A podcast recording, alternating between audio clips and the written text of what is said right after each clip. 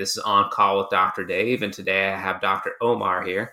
Now, your your episode, I wanted to do something a little different because a lot of times I just like ask people to share just unique patient experiences or a funny moment from their career or a silly moment.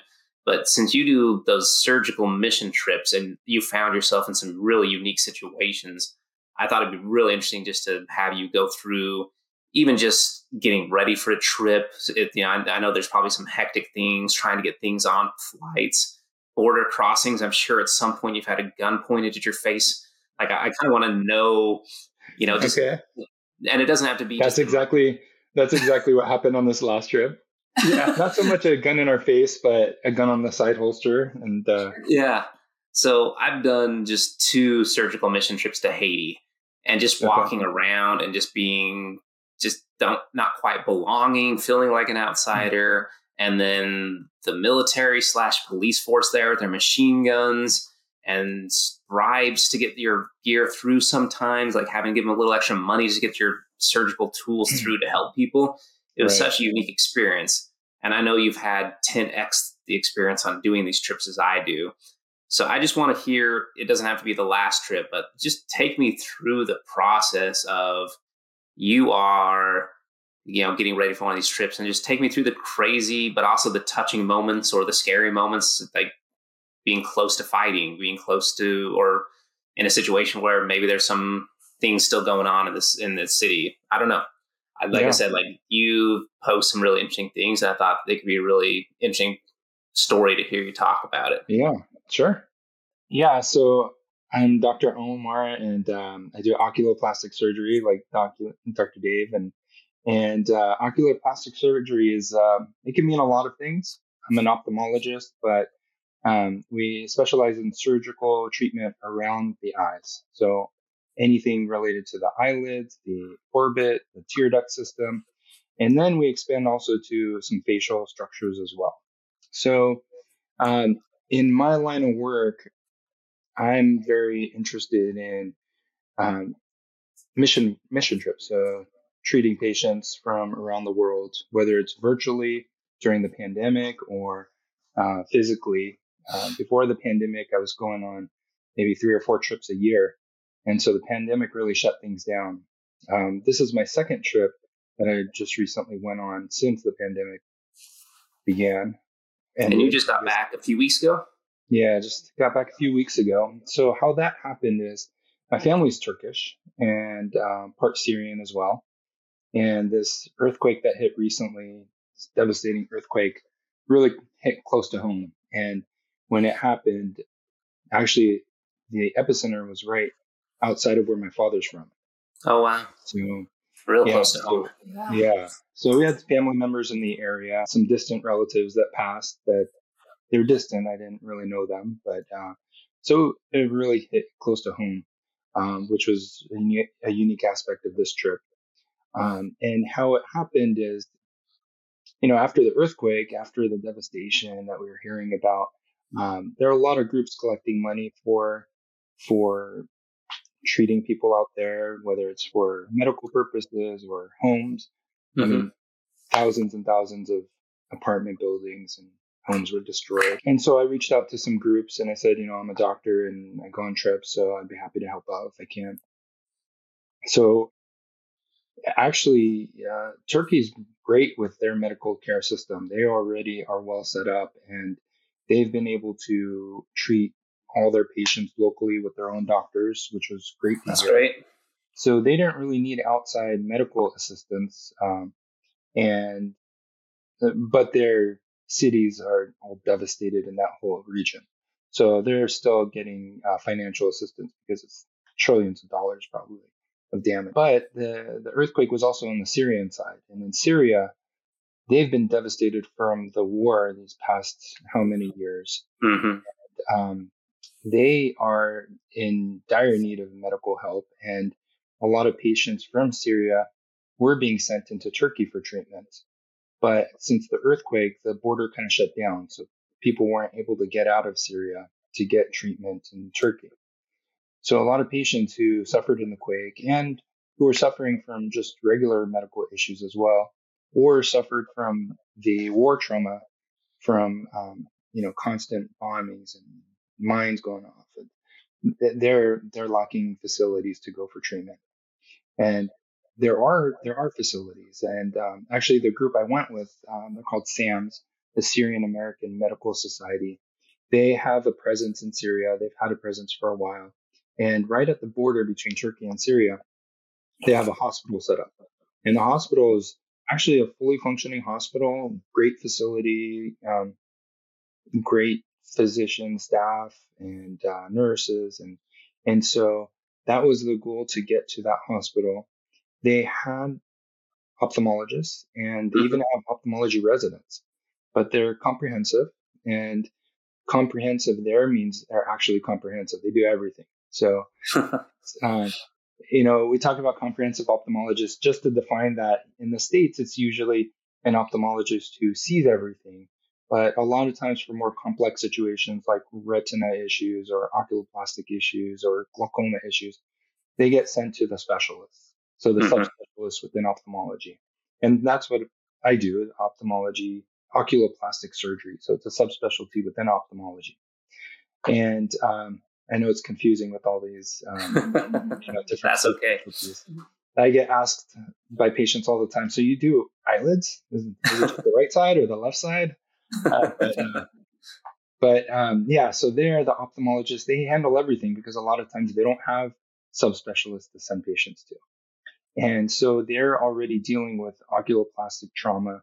They've been dealing with it, but they want, they're eager to learn more of what we do and how we might do things a little differently.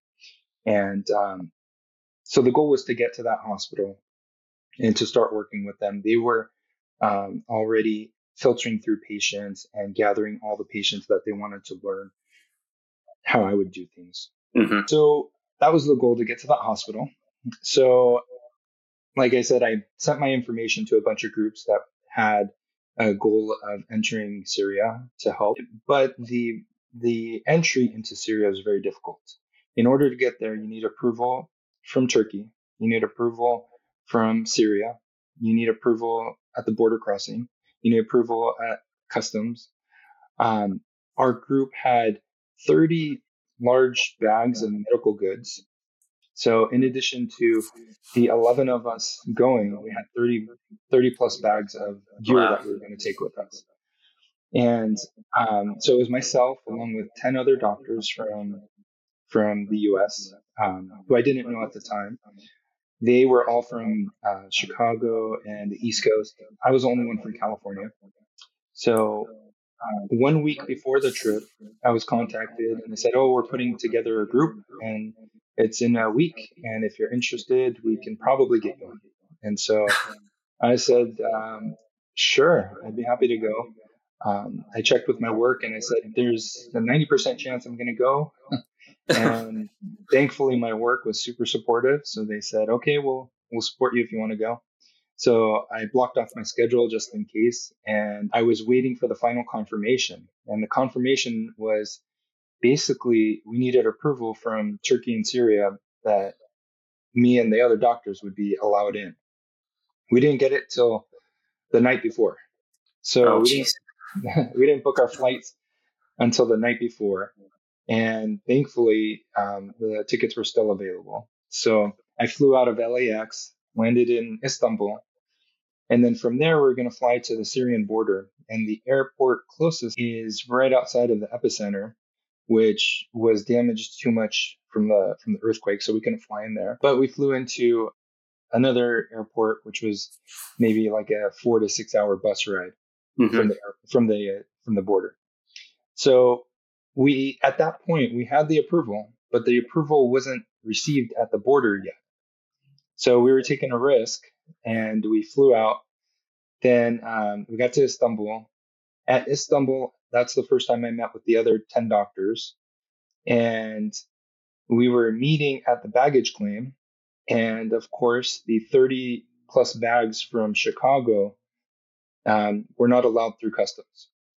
So we had to catch our second flight and um, we're waiting and waiting and all the bags were there, but they just couldn't get across customs. And we had already checked with Turkish Airlines before the flight and they were going to allow it. They they provided all the baggage uh, shipping for free, thankfully.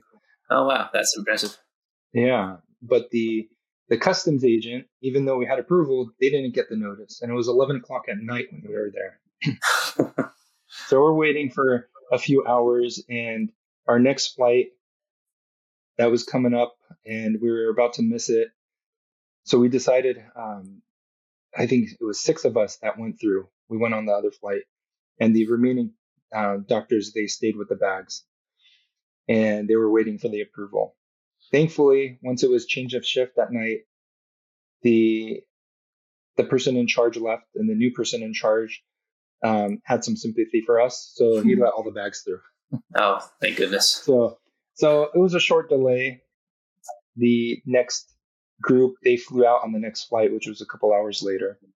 So thankfully, now we got to the east coast of Turkey with all the bags, and then we need to wait for the customs agent um, at the border to get the approval. So even though we got the approval, so the Syrian, did you need to do Turkish again at the border, or just Syrian at the border? So it's kind of interesting. I didn't realize this, but the border is not like a wall. The border is like a one mile passageway, one mile highway.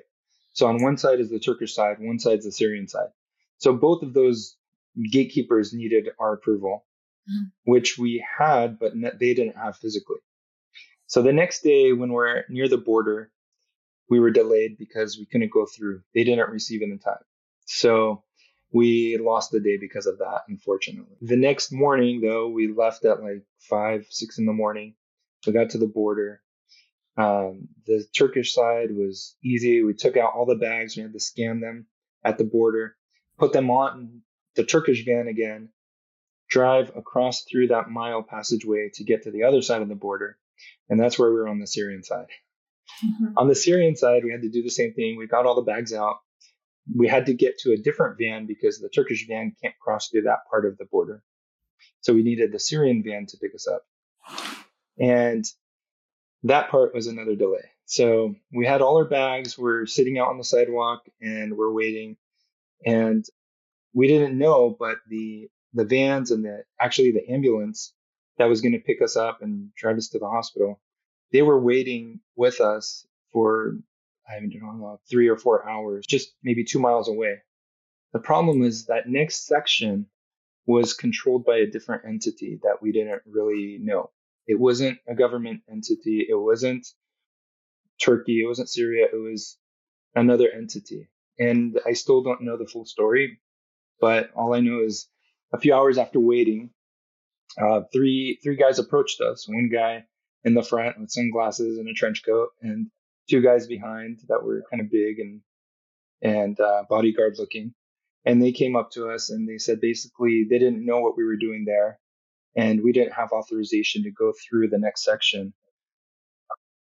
And it seemed like maybe they wanted money, but later I found out they wanted more of uh, authority, and they're trying to control that next section in Syria, there's a lot of a lot of areas where they don't really have the Syrian government. They don't have the Turkish government protecting. They don't have um, the police force. They just have uh, different groups trying to gain control. So it's a very ever since the war, it's been um, you know a very shaky kind of situation.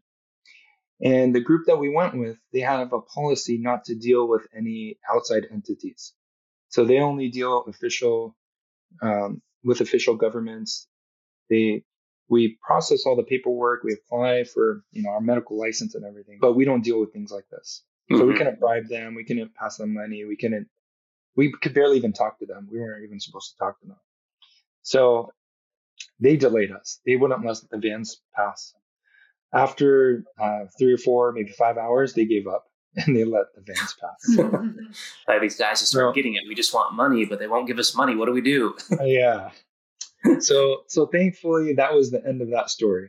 So our our vans and the ambulance drivers they came, they picked us up, and the hospital was within two miles of where we were waiting. We could have walked there faster. so um, yeah, the hospital is right on the border and um, it's it was an interesting situation. I didn't really know what to expect. I've been on different trips um, in different parts of the world, but this was very unique because I thought I'd be seeing um, mostly earthquake related trauma. So we get there and we were a day later than we wanted. And so as soon as we got in, um, there were there were lines of patients waiting for us. I was the only ophthalmologist. Um, everybody else, they were a combination of uh, radiology, OB-GYN, general medicine, pediatrics. Uh, it was just a mix of all subspecialties. And there were actually a few different hospitals and clinics that we were distributed to. And so each of us went off into our own group. So for me, I went with the ophthalmologist in the local hospital, and they had already had patients ready and waiting. And uh, the the waiting room was in the parking lot, and um, so right away there was no downtime. We just sat and uh, started seeing patients, and it was a very interesting setup because as soon as I met doctors there and nurses and staff, I mean, it was it was so busy. I didn't have a lot of time to think about things, but coming back, I started thinking about the things I was I was uh, seeing but not really realizing. For example, one of the doctors I first met, he was in, in a sling. His arm was in a sling, and turns out um, his uh, house was was damaged in the earthquake, and he rescued his five daughters, and thankfully they're all safe. But he had family members, uh, parents, and his brother that passed from the earthquake. So that had just happened within weeks of when I was there, and he was at work, you know, seeing patients and wanting to be there when I was there so that he can learn. And that was just one story. I mean, so many of these doctors and nurses, they they just went through something so tragic and they're there, you know, with a lineup of patients with a smile on their face, so eager to learn, so eager to get started. So like we were all tired, but we didn't we didn't have the the emotional capacity to be, to be tired. And, you know, you just have to start running and start working. Mm-hmm. And so we started seeing patients and the patients, it, it, very sadly, they were mostly war related trauma. And um, the war's been going on for years and years and years. And so, so many of these patients had trauma years ago. And it was, they were treated, but treated in a way where it was probably done in a, um, in a trauma center mm-hmm. where it was not an ophthalmologist treating it. It was just uh, stabilizing the patient enough to um, to be safe that they're not going to die. So, for example, that would mean um, trauma to the to the eyeball and trauma to the eyelids. And when there's enough trauma to the eyeball, besides being blind, the eye shrinks. And when the eye shrinks, the eyelid and the tissue around the eyeball shrinks. And a small deformity can turn into a really large facial deformity. And these patients that I was seeing, they had um, very scarred eyelids to the point where it looks um, very tragic. And they can't put a prosthesis, a glass eye, to make it look better. They can't really do anything to make it look better. And a lot of times it hurts. The eye doesn't close properly, and the eye surfaces, which are supposed to be moist, they dry out, and it can be really painful. It can get infected. But this was the common story for so many patients. And the, the hardest part to deal with was these were not in soldiers. These were in women and children. There's like no filter for who gets these types of injuries. It was just everybody. And I mean, that was just so tragic. And it, you know, it was, it was kind of strange. Like you see a patient in this situation, they're, they don't have a life threatening issue, but they have something that if they were in the States, it would have been treated probably very differently. And and so when I was seeing these patients, I was alongside the general ophthalmologist. There were three, there were four of them, but three of them were working mostly at a time with me, and then four residents, and they were there the whole time with me. And so we had, thankfully, all the time that we wanted. They wanted to stay until, you know, we had to go to sleep, and that would be like midnight or one o'clock. So we were going through these patients. We were we were talking about plans of what could be done. And even starting that day, we started surgery. So we started with, um, I think we were doing like four to six uh, surgeries a day. And they were um, not small surgeries. I mean, there were a lot of times bilateral cases with skin grafts, mucous membrane grafts, um, just anything we can do to restore the function and the cosmesis of the eyelid and the, the tissue so that later they could place a prosthesis, hopefully. So it was very touching that these doctors that had their own lives where they just had this significant trauma, but they were in the clinic, in the operating room with me so late at night, and they were happy to be there. It's, it's not like, you know, they were there grudgingly. No, they were, they wanted to keep going and going and going. And it was so satisfying from, from my point of view because they were excellent at what they do.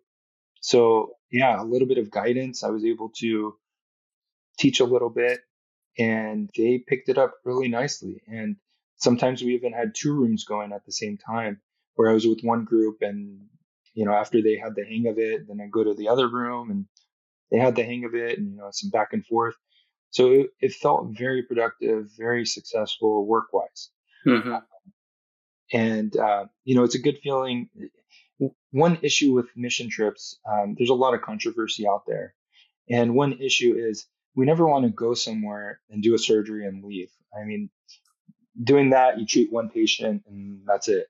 But if you're with a group where you're where you're able to uh, exchange some knowledge and they feel comfortable and confident in proceeding, then you know there's continuance of whatever it is that you did during that trip. And I felt like we had that with this trip, and I feel very fortunate about that. I'm still in contact with these doctors. Uh, we have, I mean, thankfully, WhatsApp, WhatsApp is such a great tool. We have constant communication. They send me information about all the patients that we saw and treated. Um, they send me information about new patients just to get their input. So it's very, it's very, it feels very connected. It doesn't feel like it was just a one-off thing where I was there for a little bit. Yeah. Uh, so you know, and it, it is knowledge exchange because it is um, interesting to learn some of the things that they do. Uh, one example is we needed mucous membrane, and I was wondering if we had any access to amniotic membrane. And so there, I asked them, amniotic membrane um, here in the States usually comes as a processed little sheet of amniotic tissue that we can use to line the surface of the eyelid or the surface of the eyeball for reconstructive cases.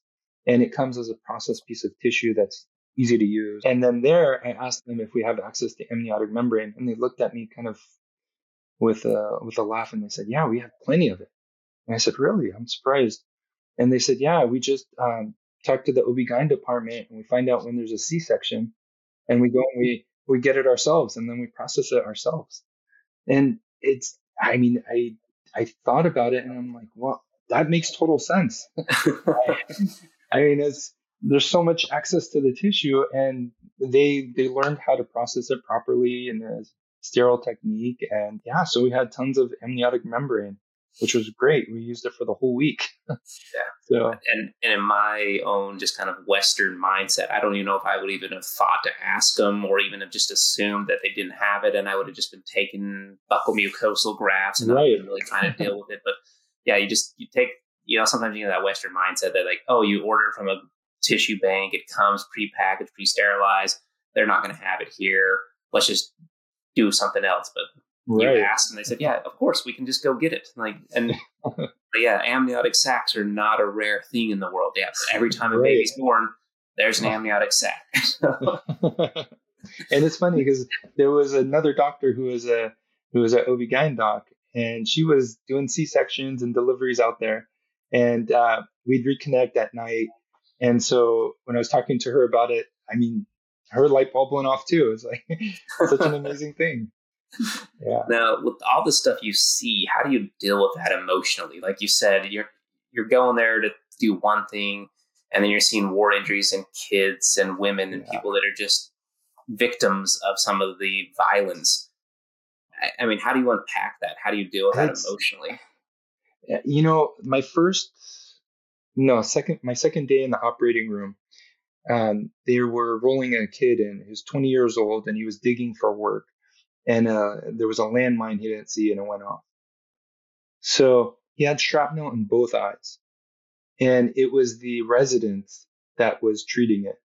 And I was hearing the story and I was getting emotional hearing the story of this little, this innocent kid, mm-hmm. this innocent young man, 20 years old, and now possibly he's going to be blind in both eyes.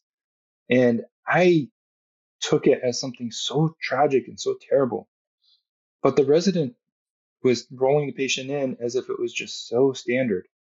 And I mean, it's so common out there to see stuff like this that our minds are not ready for. I mean, my my heart wasn't ready for this, and I think while being there, I mean, we were getting by on three, four hours of sleep a night, and we were just working constantly. So I was so tired, I didn't have time to really process and think mm-hmm. about things.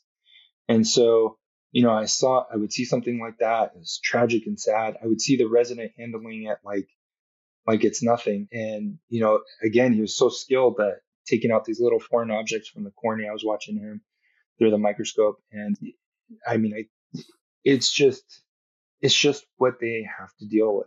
And yeah, so it, I didn't have time to process it then. Mm-hmm. It was really on the way back. So, you know, we spent the next six days with six days with constant work like this.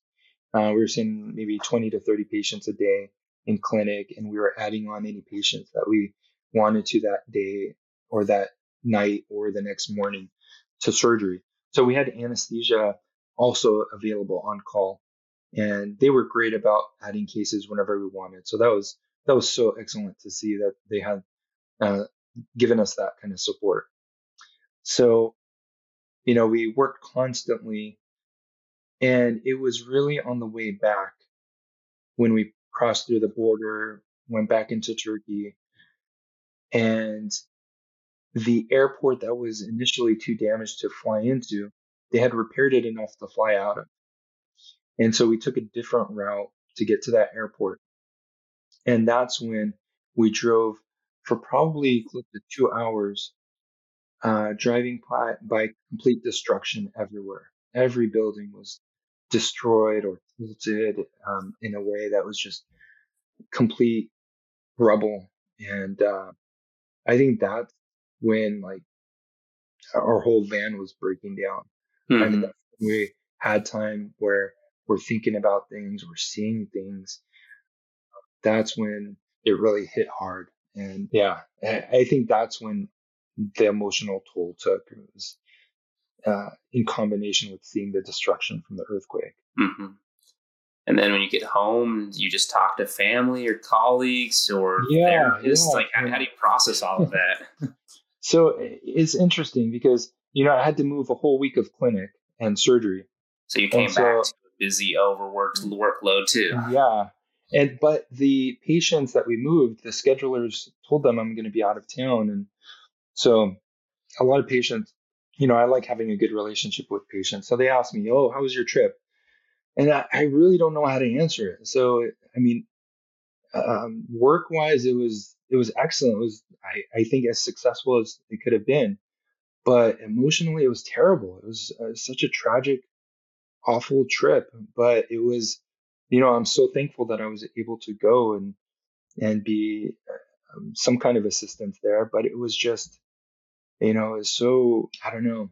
I don't think my my my emotions and my heart were were built for this kind of thing. You know, I'm not I'm not a trauma surgeon. I'm not a I'm not a war medic. So you know, maybe this is something that will toughen me up for future. But I I mean, I've been on a lot of trips before, but I've never seen anything like this. I mean, the combination of tragedy from the war and women and children, the combination of their their homes being destroyed. I mean that element of it too.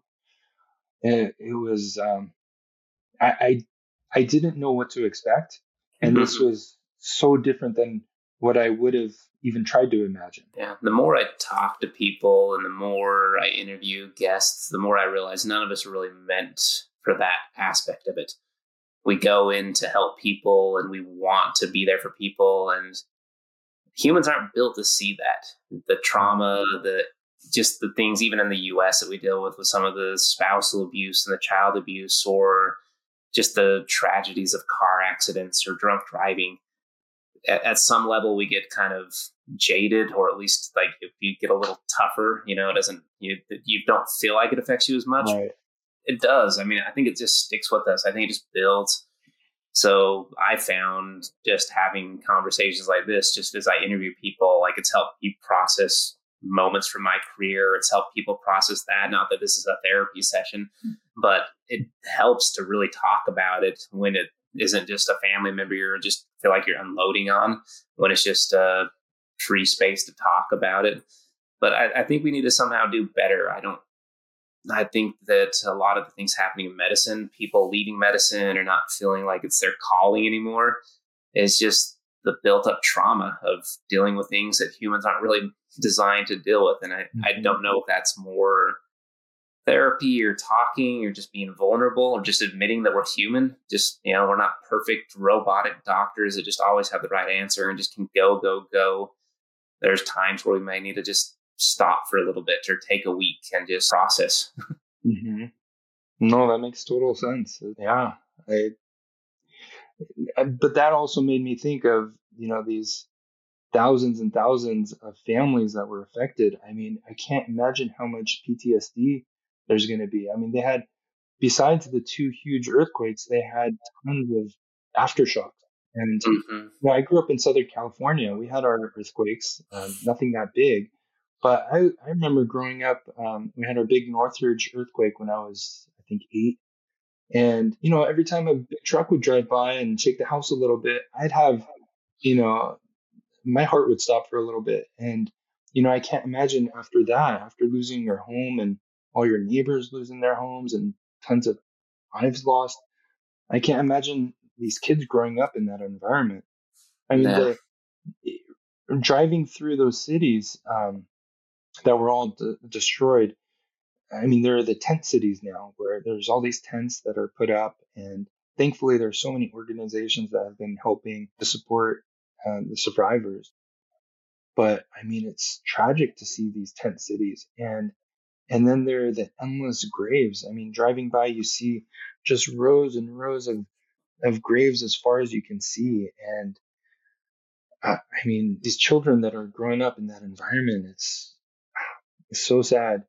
Now, the other issue is on the Syrian side, they had the tent cities that were so old looking, so dirty and ripped, and they're tent cities from the war. So they had already been living in tents from, you know, from losing their homes from from missile attacks in the war, and and so it's it's like it's so sad. On one side, on the Turkey side, they have these brand new tents where these lives are just starting to change, and on the Syrian side, these lives have already been changed. They've, their homes have already been destroyed. Mm-hmm. It's like there one of the people I was talking with is that was comparing the damage of homes and earth uh, from the earthquake in Turkey versus Syria. And Syria, they didn't have as many dam- damaged buildings, but it's because they've already been damaged. So mm-hmm. I mean, just trying to process that is yeah uh, beyond the medical aspect. I think so. Now, having been there and volunteering for certain certain organizations. Are there some organizations that are doing the most amount of good work that people can donate either time or money to? Well, the group I went with, um, they're called SAMS, Syrian American Medical Society. They they have had a presence in Syria, so they're well set up. They also have a presence in other countries like in Turkey and Lebanon, where they've been helping with refugees from the from the Syrian war. Mm-hmm. So that's the group I know the best because I went with them. I think most of these groups are non-governmental, non-religious groups, which which I think is probably most ideal in this kind of situation. I mean, our group policy is to not talk politics, not talk religion, because we don't want anything to get in the way of treating a patient. So we don't mm-hmm. care what their nationality is. We don't care what religion they follow, if they follow any. I mean, we just are there to treat patients. And yeah. So yeah, I'll, I'll, I'll look up their website and put the link in the podcast notes so that anybody that listens to the, your story knows where they can donate and help because they got you over there. They obviously helped get some medical supplies and took care of visas or you know like some of those work things that unfortunately didn't get to the right people at the right time, but eventually got you into the country. And it's hard when you hear these things to know the most reputable of organizations to donate your money to, especially when you don't have, you know, skill to lend.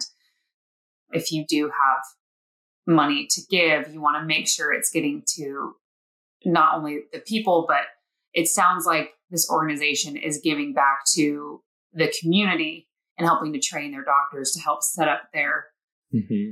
you know their communities again to be stronger so it sounds like a really great great organization yeah yeah with the goals of being sustainable and long term rather than just a short term change yeah mm-hmm. well i think that's been the change that i've seen just you know, in medical mission trips, like you said, there's a little controversy of how much good you're doing by just going and doing surgery, then leaving. And. I think what I've seen is the shift is is working with local doctors, training local doctors, also helping out with supplies when you show up. And you know, just even in my own experience of going to Haiti, these are Haitian trained ENT and ophthalmologists that care for these people people day in and day out, and they try to get the best uh, cases and patients for your skill level when you come. And then, like I said, WhatsApp, they can send you a message and say, hey, Mr. So and so, he's two weeks post op. This is what's coming up. And you can also guide their care, not just in and out. And you've helped the people you've helped, but you've also taught them surgical skills and techniques that they didn't have access to before. And they can continue to, you know, it's that teach a man to fish kind of mentality. Just right, right. And those surgeons are amazing because, like you said, they are truly comprehensive, regardless of what specialty they're in, you know, OB-GYN or general or ophthalmology. They just do what they can to help people. And they just yeah. can't say, oh, well, I don't know. I only got to do one of these in residency, or I, I just read about this once. They don't have the luxury of sending it to somebody else. So if they at least know the basics, they have to try. Mm-hmm. Yeah.